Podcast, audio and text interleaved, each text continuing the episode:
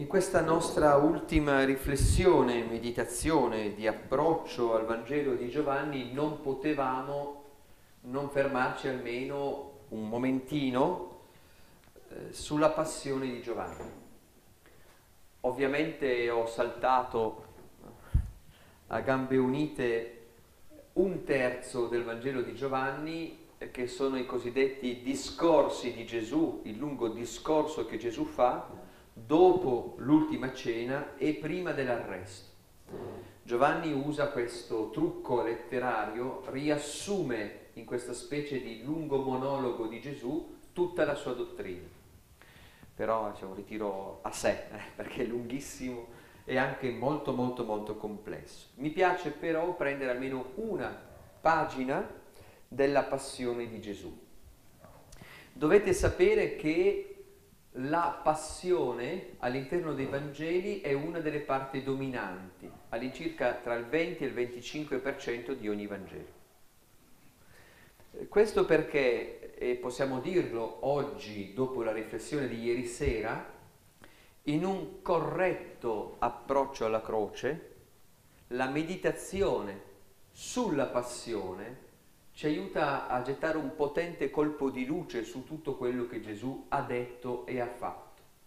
Ripeto, non in un approccio dolorista o pietistico, ma in un approccio amorevole, cioè vedere, eh, assistere allo spettacolo. Sapete che Luca, che è incredibile, conclude la sua passione dopo la morte di Gesù dicendo la folla, dopo aver assistito a quello spettacolo, se ne tornò indietro percuotendosi il petto. Eh. Usa la parola teoria, spettacolo, perché è lo spettacolo di un Dio che muore per amore. Ebbene, nella passione noi possiamo trovare in modo molto particolare, pur raccontando tutti e quattro gli evangelisti gli stessi fatti, gli stessi eventi, il modo che hanno di raccontarla, l'approccio con cui si avvicinano alla passione, come dire, svelano il carattere dell'Evangelista, svelano ciò che dell'incontro con Gesù ha cambiato la loro vita.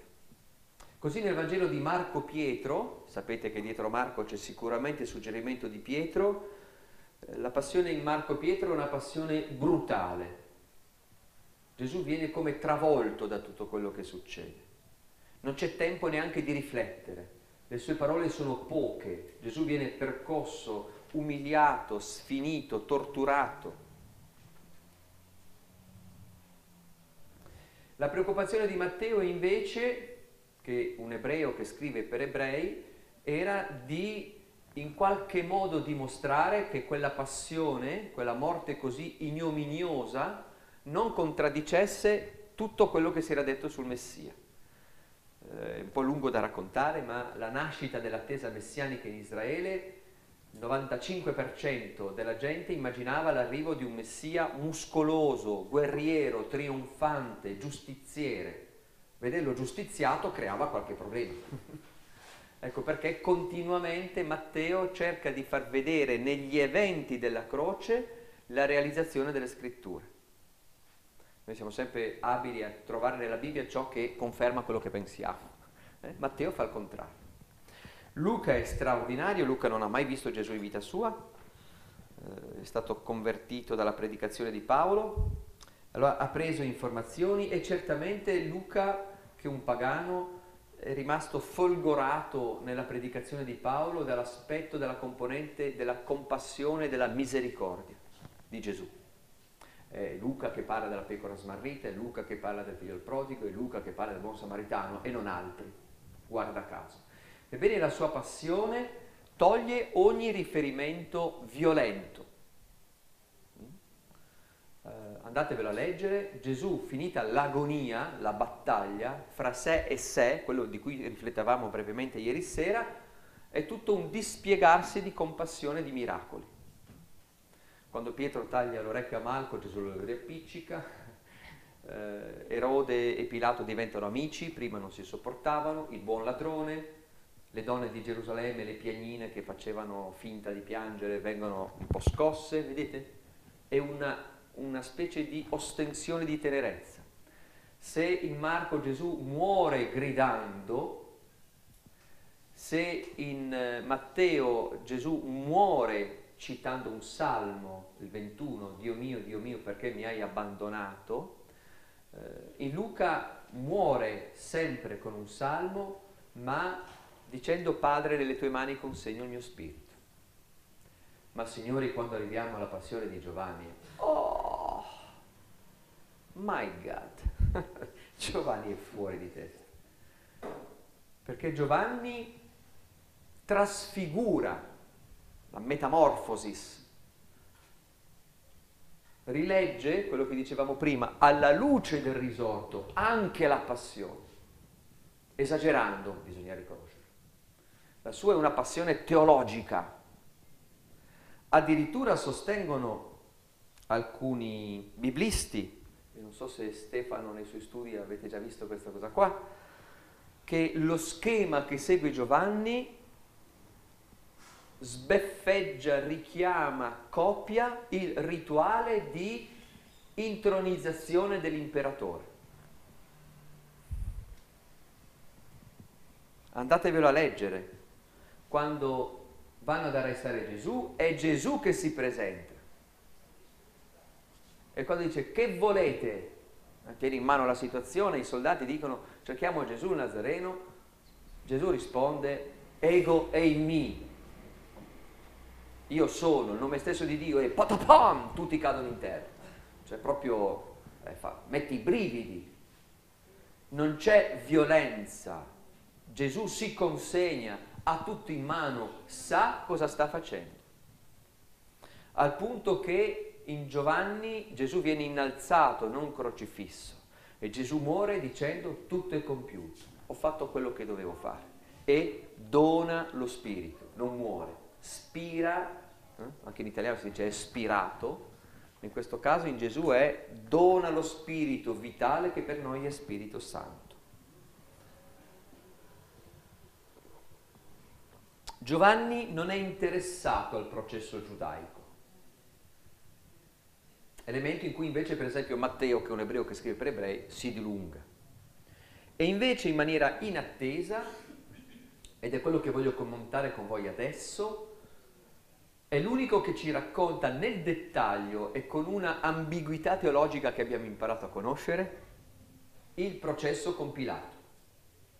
Allora, prima di leggerlo devo spiegarvi un ultimo pezzo delle tante cose a pezzettini che abbiamo detto, perché nutrire l'intelligenza ci aiuta poi a spalancare l'anima, che, come vi dicevo ieri, l'impero romano si era tenuto rispetto alla terra di Palestina e in particolare alla Giudea, con capitale Gerusalemme, che era uno dei pezzi del grande regno Erode tagliato a fettine per i suoi figli, poi hanno visto che i suoi figli erano degli imbecilli e si sono ripigliati la Giudea.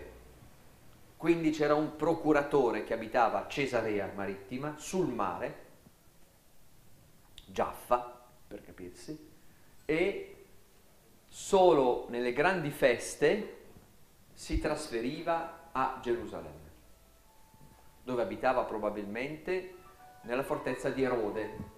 Chi di voi è stato a Gerusalemme, quella che attualmente è la cosiddetta cittadella di Davide, perché quando è buffo, quando i crociati arrivano, non sapevano tanto di archeologia, vedono questo grande edificio e dicono, ah ma questa era la cittadella di Re Davide. No, era da tutt'altra parte. Quella era l'abitazione di Erode, in cui probabilmente abitava il procuratore romano quando veniva.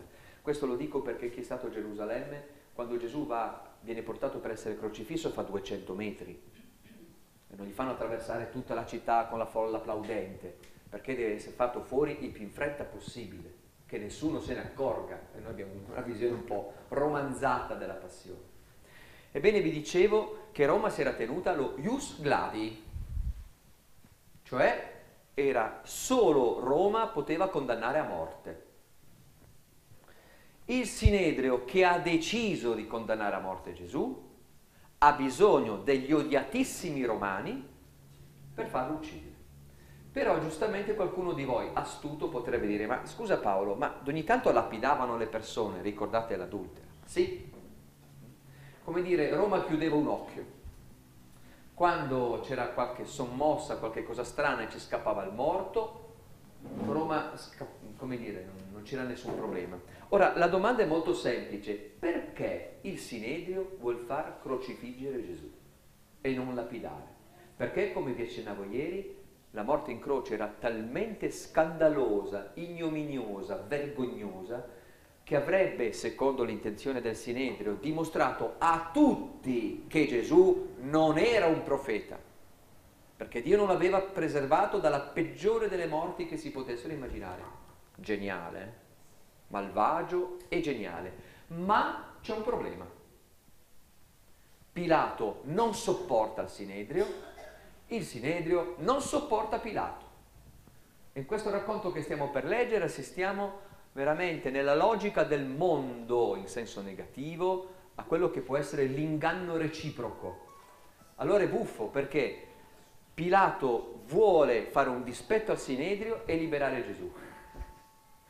Il Sinedrio non sopporta quello che fa Pilato e deve chiedere di uccidere Gesù.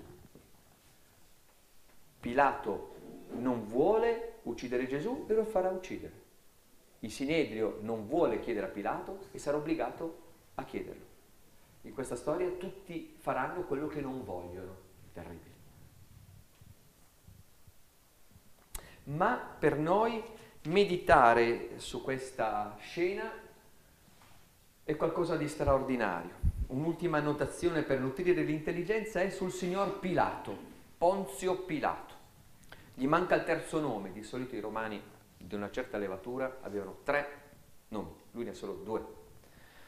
Probabilmente un militare, un ufficiale di rango, che come obiettivo probabilmente aveva poi quello di finire in Senato. Ci parla di lui Giuseppe Flavio. Ora, come vi dicevo, da Erode in avanti, quindi dal 19 a.C., no, 19 a.C. inizia il Tempio, un po' prima, 35 a.C. in avanti, Roma aveva appaltato quella terra a questo mezzosangue idumeo ebreo. Controllava, ma faceva Erode. Però alla morte di Erode i suoi figli erano un po' inetti e Roma deve di nuovo intervenire. Però, questa è una cosa che ci tengo a dire, storicamente non c'era l'aquila romana che, capito, come nei film. Eh, tutta quella terra fino alla Siria era tenuta da un'unica legione, la Fretensis, la nona una legione, dicevamo ieri, sono 6.000 soldati, che occupavano un, uno spazio grande come il doppio dell'Italia, quindi non dovete immaginarvi l'esercito nelle strade. Ma comunque la presenza di Roma c'era. E la politica di Roma, geniale, l'impero romano erano bravissimi, non era quello di opprimere, di lasciare un margine di libertà. Cioè una volta detto chi comanda qui dentro, un po' di libertà. Vi dicevo ad esempio che avevano autorizzato a far sì che nel Tempio ci fossero delle guardie ebree. Avevano autorizzato che nel Tempio si coniasse una moneta, perché gli ebrei non potevano sopportare la moneta dell'impero con la facciona dell'imperatore. Eh, idolatria. Avevano, diciamo così, fatto un po' di modifiche, per esempio, sulla procedura della crocifissione in tutto il resto dell'impero i crocifissi venivano inchiodati nudi, il segno di spregio. In Israele no. In tutto il resto dell'impero i crocifissi venivano lasciati marcire sulla croce o divorare dai cani, a meno che non ci fosse riscatto, cioè si pagasse, era un'occasione per farci la cresta. In Israele no. Cioè vorrei farvi capire che i romani non erano sciocchi, avevano allentato la tensione. Ebbene, Pilato si rivela essere un vero idiota, perché invece di capire la complessità di questa terra, pone in essere tutta una serie di azioni che saranno la sua rovina politica. Vi cita Giuseppe Flavio, prima cosa che fa Pilato appena arriva a Cesarea, fa fare un controllo a, a Gerusalemme, si accorge che ci sono dei lavori da fare, decide di fare un acquedotto e lo finanzia con i soldi di autostrade. cioè con la tassa del Tempio. Vi immaginate? Come se il comune di Grosseto venisse in chiesa a prendere le, a prendere le offerte, rivolta popolare, eccetera, eccetera. I, i notabili, eh, al punto che lui è costretto a tornare indietro sulle sue decisioni. Una seconda volta, quando lui entra a Gerusalemme trionfalmente, con le insegne dell'imperatore, c'è un subbuglio in città, perché pensano che lui porti l'insegno nel Tempio, di nuovo idolatria, e di nuovo lui deve essere redarguito. Allora la terza volta non si fa più fregare quando una delegazione di gerosolimitani va a Cesarea, lui li aspetta fuori dal palazzo, mischia in mezzo alla folla dei soldati vestiti in, in borghese e li fa bastonare tutti. Allora per capirsi la sua eh, insensibilità e la sua incapacità a, a capire cosa succede, verrà denunciato direttamente a Roma. E noi lo ricordiamo ogni volta nel credo. Esatto, poveraccio. Eh? verrà denunciato a Roma e finirà male, finirà in esilio nelle Gallie. Perché vi dico questo? Perché capiremo perché a un certo punto lui cede. Perché è già stato segnato con la penna rossa diverse volte. Roma ovviamente ha tutto interesse a manifestare la sua potenza, ma se un suo funzionario è un cretino, non lo tiene lì e infatti farà una brutta fine. Ultima cosa da sapere, e poi leggiamo, l'intento del Sinedrio, abbiamo visto ieri Caifa che dice voi non capite niente, bisogna che uno solo muoia per il popolo, perché finalmente quel po' di autonomia che hanno ritrovato può sparire se c'è di nuovo qualche subbuglio. La Palestina, ed è con quell'idea che Pilato va lì e fa tutti quei danni, passa per essere una, re, una regione riottosa, di attaccabrighe. Se Roma quando arriva in un paese e lo invade, va in Britannia, una volta che ha pacificato col sangue, comincia a relazionarsi, cede parte delle terre ai propri soldati in congedo, per esempio. E sai, quando vai in un posto, poi sposi la figlia del vicino, eh, chi è che ammazza tuo cognato? No, è geniale. E fra le tante cose Roma, rispetto alla religione, è molto tollerante quindi britanni vi potete tenere le vostre divinità celtiche, anzi, se volete le prendiamo e le portiamo al Pantheon. Il Pantheon custodiva l'effigie di tutte le divinità dei regni conquistati, eccetto Israele. Perché Israele ha detto, il nostro Dio non è come il vostro. Ah, eh, uffa. Quindi è evidente che è difficile. Allora, per questo Caifa il Sinedrio hanno deciso di liquidare l'affare Gesù in una maniera geniale. Bisogna condannarlo a morte, ma in un giorno particolare, alla vigilia di Pesach. Quell'anno Pasqua, cioè la festa ebraica fondamentale in cui si ricorda la fuga dall'Egitto, cadeva di Shabbat, quindi una doppia festa. Sapete che in Israele il giorno inizia al tramonto, non a mezzanotte, ma quando cade il sole, perciò quel venerdì al sorgere della prima stella sarebbe iniziata Pasqua, che sarebbe finita il giorno dopo. Quindi se voi fate qualcosa di losco il giorno della finale dei campionati del mondo dove gioca l'Italia, nessuno se ne accorge, perché la gente è tutta concentrata a fare altro. Quindi L'obiettivo del Sinedrio è far fuori Gesù appena prima dell'inizio della festa, in modo che nessuno se ne accorga. Perciò Gesù viene arrestato e sommariamente processato, è già stato condannato in contumacia la sera prima. Perciò viene portato all'alba hm, da Pilato, perché i sommi sacerdoti sperano di far fuori Gesù al più presto. E Pilato lo sa e fa come il gatto col topo, allunga, fa radunare gente, esce fuori, dice ma siete sicuri? Aspetta un attimo, va. Ah, aspetta, è l'ora del tè. E questi friggono, sentirete nel racconto un crescendo di tensione reciproca si odiano con tutte le loro forze. Pilato li considera dei facinorosi rompiscatole che non si piegano, che gli rovinano la carriera, già due volte gliel'hanno giurata.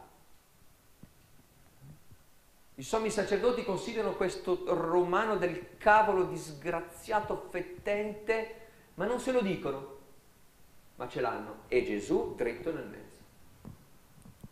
Ultima notizia, così capiamo molte cose, e guardate com'è utile capire queste cose rispetto ai soldati. ah, ah. Vi dicevo, le guardie del Tempio erano scelte dai sacerdoti ed erano ebrei, ma i soldati romani stanziati in terra di Siria e Palestina erano o siro-palestinesi o samaritani,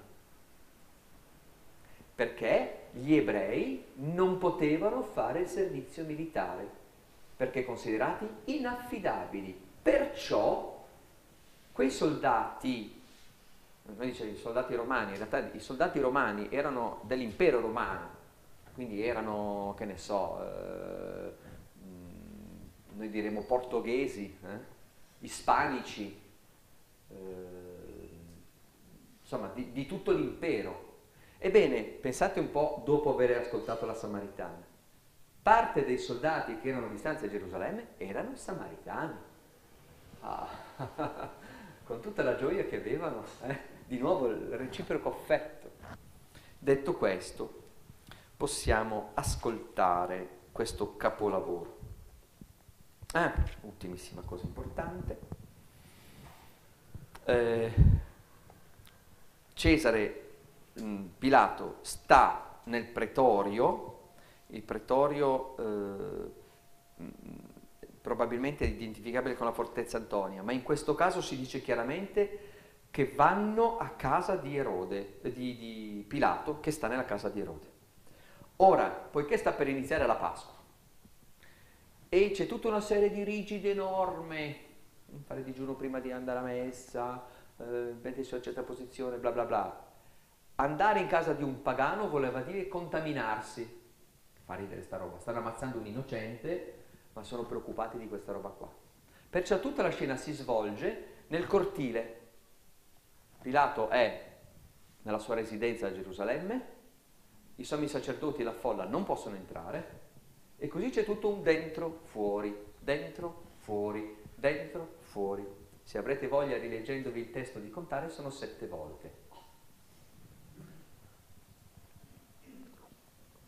E alla quarta volta, cioè a metà, eh, 3, 4, 3, la quarta volta di questo movimento Gesù è sul litostroto e gli viene detto ecco l'uomo.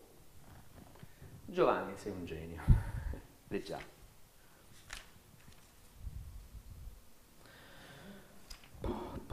Condussero poi Gesù, ah, siamo al capitolo 18 alla fine. Condussero poi Gesù dalla casa di Caifa nel pretorio, era l'alba ed essi non vollero entrare nel pretorio per non contaminarsi e potere mangiare la Pasqua. Pilato dunque uscì verso di loro e domandò che accusa portate contro quest'uomo. Gli risposero se costui non fosse un malfattore non te l'avremmo consegnato. Allora Pilato disse loro prendetelo voi e giudicatelo secondo la vostra legge. Gli risposero i giudei a noi non è consentito mettere a morte nessuno. Così si compivano le parole che Gesù aveva detto indicando di quale morte doveva morire. Pilato allora rientrò nel pretorio, fece chiamare Gesù e gli disse, sei tu il re dei giudei? Gesù rispose, dici questo da te oppure altri ti hanno parlato di me? Pilato disse, sono forse io giudeo? La tua gente e i capi dei sacerdoti ti hanno consegnato a me. Che cosa hai fatto? Rispose Gesù, il mio regno non è di questo mondo, se il mio regno fosse di questo mondo i miei servitori avrebbero combattuto perché non fossi consegnato ai giudei, ma il mio regno non è di qua giù. Allora Pilato gli disse, dunque tu sei re? Rispose Gesù, tu lo dici, io sono re. Per questo io sono nato e per questo sono venuto nel mondo, per dare testimonianza alla verità. Chiunque è dalla verità, ascolta la mia voce. Gli dice Pilato, che cos'è la verità? Detto questo uscì di nuovo verso i giudei e disse loro, io non trovo in lui alcuna colpa. Vi è tra voi l'usanza che in occasione della Pasqua io rimetta uno in libertà per voi. Volete dunque che io rimetta in libertà per voi il re dei giudei? Allora essi gridarono di nuovo non costui, ma Barabba. Barabba era un brigante. Allora Pilato fece prendere Gesù e lo fece flagellare. I soldati, intrecciata una corona di spine, gliela posero sul capo, gli misero addosso un mantello di porpora, poi gli si avvicinavano e dicevano salve, re dei giudei, e gli davano schiaffi. Pilato uscì fuori di nuovo e disse loro, ecco, io ve lo conduco fuori perché sappiate che non trovo in lui colpa alcuna. Allora Gesù uscì, portando la corona di spine e il mantello di porpora, Pilato disse loro, ecco l'uomo. Come lo videro i capi dei sacerdoti, le guardie gridarono crocifiggilo, crocifiggilo, disse loro Pilato, prendetelo voi e crocifiggetelo, io in lui non trovo alcuna colpa. Gli risposero i giudei, noi abbiamo una legge, secondo la legge deve morire perché si è fatto figlio di Dio. All'udire queste parole Pilato ebbe ancora più paura, entrò di nuovo nel pretorio e disse a Gesù, da dove sei tu? Di dove sei tu? Ma Gesù non gli diede risposta. Gli disse allora Pilato, non mi parli, non sai che ho il potere di metterti in libertà, il potere di metterti in croce? Gli rispose Gesù, tu non avresti alcun potere su di me se ciò non ti fosse stato dato dall'alto. Per questo chi mi ha consegnato a te ha un peccato più grande.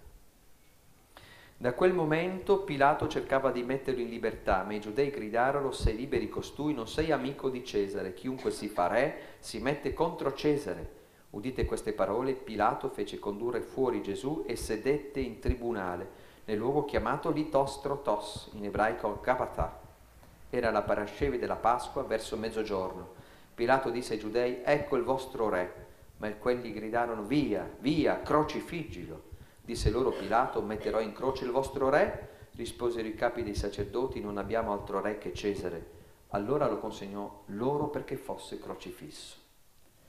Wow, mamma mia ragazzi. Riprendiamo perché è incredibile questo testo. Era albalba, non vogliono contaminarsi, arrivano. Pilato esce verso di loro e dice che accusa portate contro quest'uomo. E questi restano spiazzati.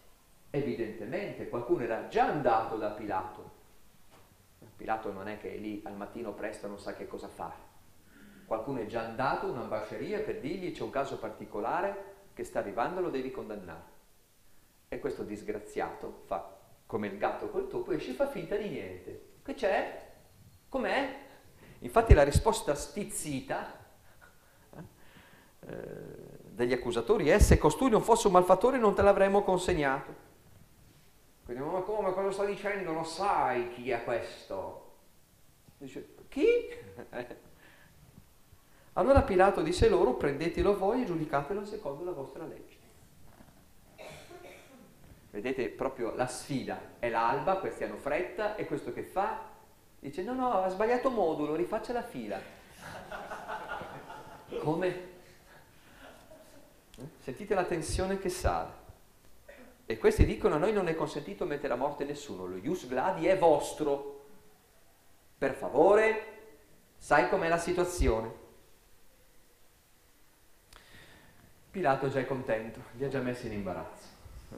Dice, bene, iniziamo benissimo. Prende sto povero disgraziato, vuole capire perché devono farlo fuori, eh? a lui che gli frega. E comincia a parlare. Sei tu re dei giudei? Quindi sa benissimo qual è l'accusa. Perché il re dei giudei? Vi siete mai chiesti? Visto che Erode, eh, scusate, visto che Pilato fa di tutto per fare un dispetto al Sinedrio e quindi si metterà di traverso in ogni modo. Quale accusa possono portare contro Gesù in modo da convincere un romano ad ucciderlo? Che ha bestemmiato? Ma chi se ne importa? Che si è fatto figlio di Dio, ma chi se ne importa? Che ha risuscitato un morto? Sì, e poi?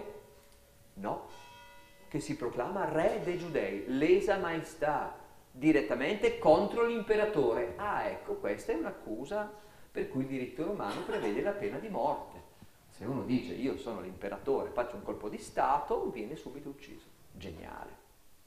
Pilato quindi sa benissimo qual è l'accusa, ha appena giocato col Sinedrio Infatti gli chiede, ma allora tu sei un re? Dire, povero fantoccio, no? Che cavolo. Vuole capire. E la risposta di Gesù è straordinaria. Dice, dici questo da te oppure altri ti hanno parlato di me? Gesù cercherà in tutti i modi di intavolare un discorso con Pilato. Guardate anche da un punto di vista umano, metti i brividi, stiamo parlando di uno di Nazareth. Eh, voi immaginate anche cosa doveva essere l'apparato scenico della dimora del procuratore. Non so se siete mai stati a Nazareth, come dice bene Alberto Maggia, un paese di trogloditi, eh? abitano nelle grotte. Immaginate Gerusalemme, Roma, cioè, mamma mia, cioè, era proprio tutta una roba cinemotica. Gesù non ha problemi, Gesù parla alla pari, dice ma questa è una roba tua o qualcun altro te lo ha detto? A che lui si stizzisce, comincia a dire oh oh questo fa un po' il galletto, eh? Cioè qui che sto per ammazzarlo. Infatti lui dice sono forse giudeo? Eh, non confondermi eh, con quella gentaglia lì. La tua gente, vedete Pilato si distanzia completamente dal popolo teoria, di cui in teoria è a servizio. E i capi dei sacerdoti, che cosa hai fatto? Chissà cosa hai combinato? E Gesù res- risponde, tu sei re? Allora spiega, ok, capito che non è la tua roba, capito che altri te l'hanno detto, capito che non te ne frega niente, ti spiego il mio regno non è di questo mondo.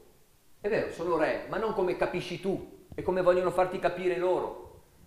Il mio regno spirituale, interiore, dell'anima. Se il mio regno fosse di questo mondo i miei servitori avrebbero combattuto, ma il mio regno non è di qua giù. E eh beh, allora Pilato dice, ah, la cosa è già un po' diversa, quindi non hai pretese come era molto molto diffuso in quel momento di movimenti che vogliono ribaltare la situazione, pensate agli zeloti. Dice, quindi questo è un poveraccio doppio, perché non soltanto non è un faccia niroso che vuole, no, è uno così che fa questa roba qua. Allora Pilato gli chiese, dunque tu sei re? Rispose Gesù, tu lo dici. Guardate, è una roba che a me impressiona, andatevi a leggere Matteo. L- probabilmente, ovviamente Giovanni conosceva il Vangelo di Matteo. Durante il processo giudaico il sommo sacerdote chiede a Gesù più volte, tu sei figlio di Dio? E Gesù risponde, tu lo dici. Tu lo dici. Cioè affermare che Gesù è Dio, affermare che Gesù è il Re, affermare che Gesù è il Messia, non è un'evidenza, è una scelta.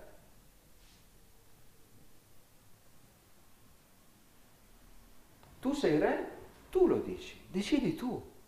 E poi aggiunge, per questo sono nato, per questo sono venuto nel mondo per dare testimonianza alle verità. La regalità di Cristo consiste nel portarci alla verità. La verità vi farà liberi, la verità di noi stessi, la verità sul mondo, la verità di come funzionano le cose. Chiunque dà la verità ascolta la mia voce. Gesù dice un principio straordinario, bellissimo, la verità di noi stessi, la verità delle cose. Eh, per qualche giorno faccio una conferenza sulla speranza. Eh, la speranza è questo, guardare il futuro, interpretare il presente in una logica del futuro. San Tommaso d'Aquino scrive eh, la speranza è l'oggi del nostro futuro, il presente del nostro futuro. E lui sta dicendo questo a Pilato ma è interessante perché afferma un altro principio fondamentale, chieda la verità, ascolta, cioè se tu sei ben disposto, perciò continua a dire, ad affermare, state tranquilli, nessuno converte nessuno, è Dio che converte. Cosa posso fare io per convincere? Niente, niente. Il mondo è già salvo è che non lo sa, vivi da salvato. Ecco, questo non sarebbe già male. Vivere da salvati non è male, non è male. Perché la gente dice, ah però, Guarda un po', andatevi a riprendere, ve la farà avere la lettera di Ogneto. Questo cristiano che scrive questa bellissima lettera, siamo addirittura nel secondo secolo d.C., cui dice i cristiani non si differenziano in nulla dagli altri, sono uguali agli altri, eppure non buttano giù dalla ruba i bambini, no? Cioè, questo non vestono, lo scrive lui, non vestono in maniera particolare, né fanno cose particolari, se non che hanno una vita completamente diversa non dei segni esteriori. Quindi gli sta dando veramente la possibilità di aprirsi alla verità e Pilato dà una risposta sconfortante. Che cos'è la verità? Facciamo una bella discussione. Sembra uno dei nostri intellettuali radical chic che dice ecco adesso discettiamo di queste cose. Ma ce l'hai di fronte la verità. Pilato, Gesù è la verità. Io sono la via, la verità e la vita ascolta, No, gira le spalle e se ne va. Cosa ha capito Erode? Che questo non è pericoloso. Erode Pilato, che questo non è pericoloso. Che questo è un poveraccio esaltato, un po' flippato, un hippie fuori contesto. Ma che cavolo sono venuti a, a rompermi le scatole la mattina a far ammazzare un povero illuso? Ed è un, un buon modo per giocare col topo. Esce fuori e dice, io non trovo in lui colpa alcuna. Guardate, vi siete sbagliati. Però adesso vi faccio pesare il fatto di essere il procuratore. Mi avete chiesto un favore? Ma sì, ve lo faccio. Vieta voi l'usanza che in occasione della Pasqua rimetta uno in libertà per voi. Volete dunque che rimetta in libertà per voi i re di Giudei? E si dicono non costui ma Barabba. Barabba era un brigante. Certamente questa cosa è accaduta, certamente un prigioniero è stato liberato in sostituzione a Gesù. Certo che è curioso che si chiami Barabba, Bar Abba, figlio del padre, come se Gesù, figlio del padre, ci facesse diventare ci liberasse come figli del padre. È di nuovo un po' come la sostituzione che abbiamo visto ieri con Lazzaro. Ma qui ancora peggio perché Lazzaro è amico, perché Lazzaro è eh, colui che Gesù ama. Qui no, questo è un delinquente, questo è un assassino, cioè noi. Allora Pilato fece prendere Gesù e lo fece flagellare. Questa è una roba che a me mette i brividi. Pilato ha detto, questo è innocente, vabbè, va, ah, facciamolo frustare. Ma scusa, si è detto che non ha nessuna colpa. Perché Pilato lo fa flagellare? Ora io voglio dire una cosa molto molto molto importante, aprite le orecchie perché non la ripeto, eh? e questa è una roba che deve cambiare il vostro giudizio oggi, adesso. A volte, a volte, anche ahimè nella predicazione, è sempre stato presentato Pilato come una specie di uno che in fondo volesse liberare Gesù. Ok? Cioè Pilato come più bravo del Sinedrio. Ora io lo dico con molta chiarezza, questa roba ha un'origine antisemita. Già i padri della Chiesa, ahimè. Ok? Ce l'avevano un po' su con gli ebrei e quindi. Ora, chiaramente, qui più pulito c'è la rogna e Pilato è una carogna, chiaro? Perché Pilato fa flagellare un innocente? Perché vuol far credere al Sinedio che quella sarà l'unica punizione che gli dà. Non esiste che prima fai flagellare uno e poi lo fai crocifiggere. Spesso la flagellazione è una prova talmente devastante che il flagellato moriva. Pilato, scusate, bastardo, sta usando Gesù per prendere per i fondelli il sinedrio. Lo fa flagellare. Dico, come flagellare? Non è che poi lo libera. Eh. Ok? Pilato non è affatto a favore di Gesù. Affatto. Ecco che vi dicevo quello dell'incoronazione, dell'intronizzazione. Eh, la descrizione che stiamo per seguire è la burla del rituale di incoronazione dell'imperatore a Roma. Viene intrecciata una corona di spine, la pongono sul capo, gli mettono addosso un mantello di porpora, si avvicinano, dicono salvo re di giudei, si inginocchiano, gli davano schiaffi. Per i soldati non sanno che fare, dico uffa, dico, prendiamo in giro questo povero, questo povero demente, eh, questo, questo campagnolo illuso. Guardate la ferocia e la violenza brava gente, soldati, non era mica dei... però l'occasione, il branco. Pilato uscì fuori di nuovo e disse, ecco io ve lo conduco fuori perché sappiate che non trovo in lui colpa alcuna. Di nuovo, Pilato fammi capire, è innocente, non ha nessuna colpa, lo hai quasi ammazzato di flagellate. Cioè?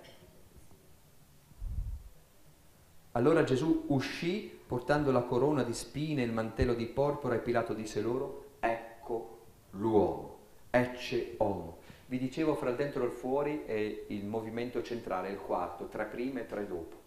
Ecco l'uomo, che nella bocca di Pilato dice, ma guardate questo poveraccio, eccolo qui, è questo che vi fa paura. è questo che eh, vi scombussola che dovete venirmi a svegliare al mattino per ammazzarlo, questo poveraccio qua.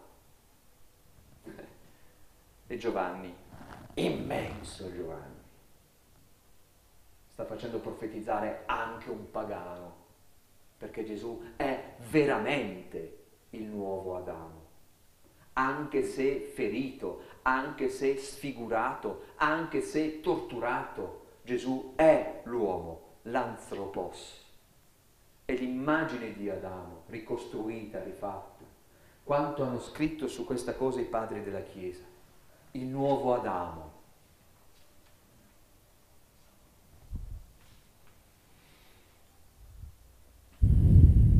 È l'ultima occasione, sono passate le ore, la gente comincia a radunarsi. Qualcuno dice, ma, ma questo non è Gesù? Che succede? Eh, cominciano a friggere i sacerdoti. Ecco allora che spargono voce. Ecco, questi fanno la clac e cominciano a gridare crocifiggilo, crocifiggilo. E Pilato continua a giocare col topolino, prendetelo voi, crocifiggetelo. Dai, lo sa benissimo che non lo possono fare. È innocente, ma che innocente l'hai fatto flagellare? Gioca, gioca, gioca. Ecco che questi sono esasperati. Mannaggia, il tempo passa, ci vuole del tempo perché muoiano sulla croce. Poi la gente si raduna, non va bene, non va bene, insistono, forzano e dicono la verità. Altro che re dei giudei. Noi abbiamo una legge, secondo la legge deve morire perché si è fatto figlio di Dio. Oh, finalmente, basta ipocrisia. Questa è la verità. E scusate quelli che dicono, ma no, Gesù era solo uno, un bravo uomo, mica si è fatto figlio di Dio. È stato ucciso perché si è dichiarato figlio di Dio. Non è che se lo sono inventati i cristiani. Poi magari era uno matto. Ma non ditemi che Gesù non ha mai detto una roba del genere, perché non è vera. All'udire queste parole Pilato ebbe ancora più paura. Ora, attenzione, Pilato è spiazzato sicuramente. Cos'è sta storia? Però eh, non dovete immaginarvi un Pilato che già voleva liberarlo, intimorito e che adesso ha paura. In greco il verbo che traduciamo con paura può anche significare rabbia e ci sta di più. Pietro dice, ma guarda sti fetenti che mi hanno fregato, altro che re dei giudei. Eh? La sua rabbia monta ancora di più, torna dentro e gli dice di dove sei? Dice ma cos'è sta storia? Ma Gesù non gli diede risposta, basta. Ha capito che tipo è Pilato, basta. State attenti perché a volte quando avete l'impressione che Dio taccia, non è che ce l'ha con voi, è che magari siete talmente fuori come dei balconi che è inutile parlare.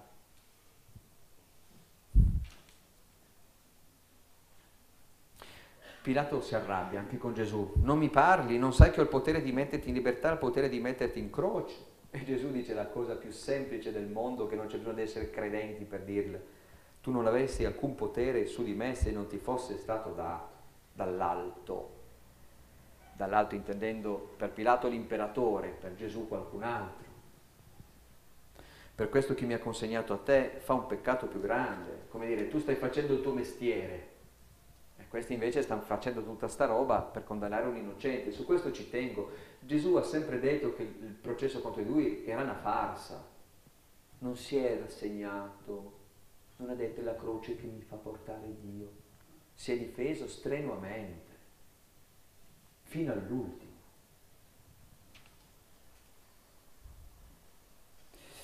Ultima scena. Da quel momento Pilato cercava di metterli in libertà dice, boh, sta storia è troppo strana, a me non piacciono questi qua, questo è un povero disgrazi- disgraziato, l'ho già fatto flagellare, morta lì, pazienza, mi tireranno il muso, chi se ne frega. Ma i giudei gridarono, ah, ah, in cauda venenum, se liberi costui non sei amico di Cesare, chiunque si faresse si mette contro Cesare. Dite, deh Cicciu, guarda che questo? Lesa maestà si spaccia per re e tu lo stai sostenendo nella tua posizione con due segni meno sul registro a Roma io non lo farei, ma è un consiglio da amico, eh? Ehi, è andato a toccare esattamente quello che farà cambiare idea a Pilato. Dice, accidenti, questi fanno sul serio. È messo davanti all'opportunità di liberare fare un dispetto, liberare Gesù, un innocente, facendo dispetto al Sinedrio e correre il rischio di vedere compromessa la propria carriera politica, cosa che accadrà. Indovinate cosa sceglie?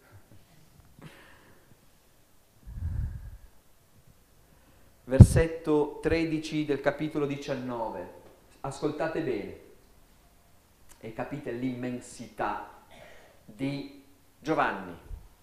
Descrive un evento in greco, ma anche la traduzione italiana rivela la potenza di Giovanni. Ascoltate bene, ve la leggo due volte e poi provate a capire cosa non va grammaticalmente. Va bene? Udite queste parole. Pilato fece condurre fuori Gesù e sedette in tribunale nel luogo chiamato Litostrottos in ebraico Chabatà. Ripeto, Pilato fece condurre fuori Gesù e sedette in tribunale. Chi si siede in tribunale? Gesù o Pilato? Chi sta giudicando chi? Rileggo in italiano, chi di voi è professore italiano ci può spiegare che è una delle forme della lingua italiana. L'ambiguità. Pilato fece condurre fuori Gesù e sedette in tribunale. Chi dei due si è seduto in tribunale? Per Giovanni è evidente, è Gesù che sta giudicando.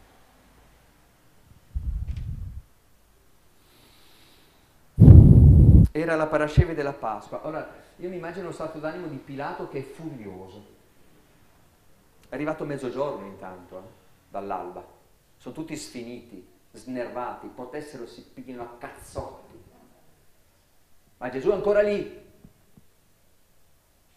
In questo momento potremmo dire eh, lo scacco ce l'ha in mano il Sinedrio, perché stanno per costringere Pilato a condannare un innocente, cosa che lui non vuole. E lui sa che lo deve fare, ma tenta l'ultima carta per dare scaccomatto. Pilato disse ai giudei, ecco il vostro re. Ma quelli gridarono, via, via, crocifiggilo. E Pilato gira l'ultima carta. Metterà in croce il vostro re? Risposero i capi dei sacerdoti. Guardate, questa per un ebreo una frase di una brutalità, non abbiamo altro re al di fuori di Cesare. Non abbiamo altro re al di fuori di Cesare. Non avrai altro Dio di fronte a me. Scacco matto. Beh, guardate che una roba così né Pilato, né prima di lui, né dopo di lui, nessun procuratore romano era riuscito a farsela dire. Sono talmente accecati dalla furia omicida verso questo Galileo bifolco che è venuto a rovinargli la Pasqua da dire un'enormità del genere, una bestemmia grande come una casa. Loro odiano Cesare, odiano i romani, odiano i pagani. È Dio che ristabilirà il regno di Israele, come ai tempi di Salomone, di Davide, di Saul. Non avrai altro re, di, no, non avrai altro Dio di fronte a me e questi urlano, non abbiamo altro re al di fuori di Cesare. Scacco matto. Beh, geniale, geniale, geniale. Pilato Pilato ha ottenuto quello che voleva, li ha fatti tribolare, li ha umiliati, li ha umiliati, ha fatto fare loro una promessa di fedeltà all'imperatore che nessuno era mai riuscito a fare. Vale la pena consegnare questo bifolco. Il Sinedrio ha ottenuto quello che voleva, ma è stato umiliato, accusando Gesù di farsi Dio, alla fine ha espresso un'opinione, un parere, ha fatto un'affermazione gravissima di fedeltà all'imperatore, rinnegando il Dio unico. Vedete, vi dicevo all'inizio, nessuno dei due fa quel che vuole. Pilato è costretto a far uccidere Gesù. Il Sinedrio è costretto a riconoscere fedeltà a Roma. E in mezzo Gesù. Concludo. Uh, che lungo, scusate. Però è troppo bella questa pagina. Ci sono tanti elementi di meditazione sul nostro modo di rapportarsi al potere. C'è stato un momento nella Chiesa in cui si è vagheggiata una teocrazia. Leggete un po' di storia della Chiesa. Già può dire che c'è un certo punto che c'era un po' la voglia di far diventare il Papa imperatore, insomma. Eh? Poi voi siete nelle zone giuste dello Stato della Chiesa, infatti mangiate il pane sciocco per non pagare il sale al, allo Stato Vaticano, giustamente, bravi, avete fatto benissimo. Guardate che i tentativi di far coincidere politica e fede hanno sempre dato risultati catastrofici nella storia, anche nella storia della Chiesa, anche nella storia della Chiesa. E quindi bisogna ripensare. Ma eh, qui davvero che cosa dice questa pagina? Per me, che negli intrighi degli uomini, che nelle vicende in cui Dio veramente sembra la vittima, a stare solitos trotos a giudicare, è sempre il Signore. E lo fa con garbo, e lo fa con verità, e lo fa stimolando. È presente Dio nella storia? Sì, non come vorremmo. Agisce Dio nella storia? Sì, mai come immaginiamo. Questo gesto di sconfitta definitiva è la salvezza dell'umanità. Io poi mi fermo qui, ognuno applicherà nella sua vita. Magari siete state vittime di ingiustizia o tali pensate di essere, magari vi siete trovati anche voi in mezzo a persone in cui tu dici una cosa e questi capiscono il contrario. Cioè, che devi fare? Però l'intervento di Dio nella storia c'è, agisce e lavora. E con questa eh, annotazione finale eh, voglio, voglio consegnarvi il Vangelo di Giovanni. Potrebbe essere interessante nei prossimi mesi andarvi magari a riprendere qualche pagina di Giovanni. Vedete che non c'è bisogno, certo, magari avere un testo che aiuti a riflettere va bene, eh? Però è di una tale ricchezza. Quello che ehm, volevo fare quando ho accettato l'invito di Don Enzo è proprio un riappassionarci alla lettura della parola, che ha a che fare con la mia vita, come vedete. Come vedete. Eh, non nel senso moralistico del termine che mi dice di fare il bravo, ma nel senso teologico, pieno, profondo, esistenziale della vita. E penso che questa sia la più bella cosa che possiamo ottenere.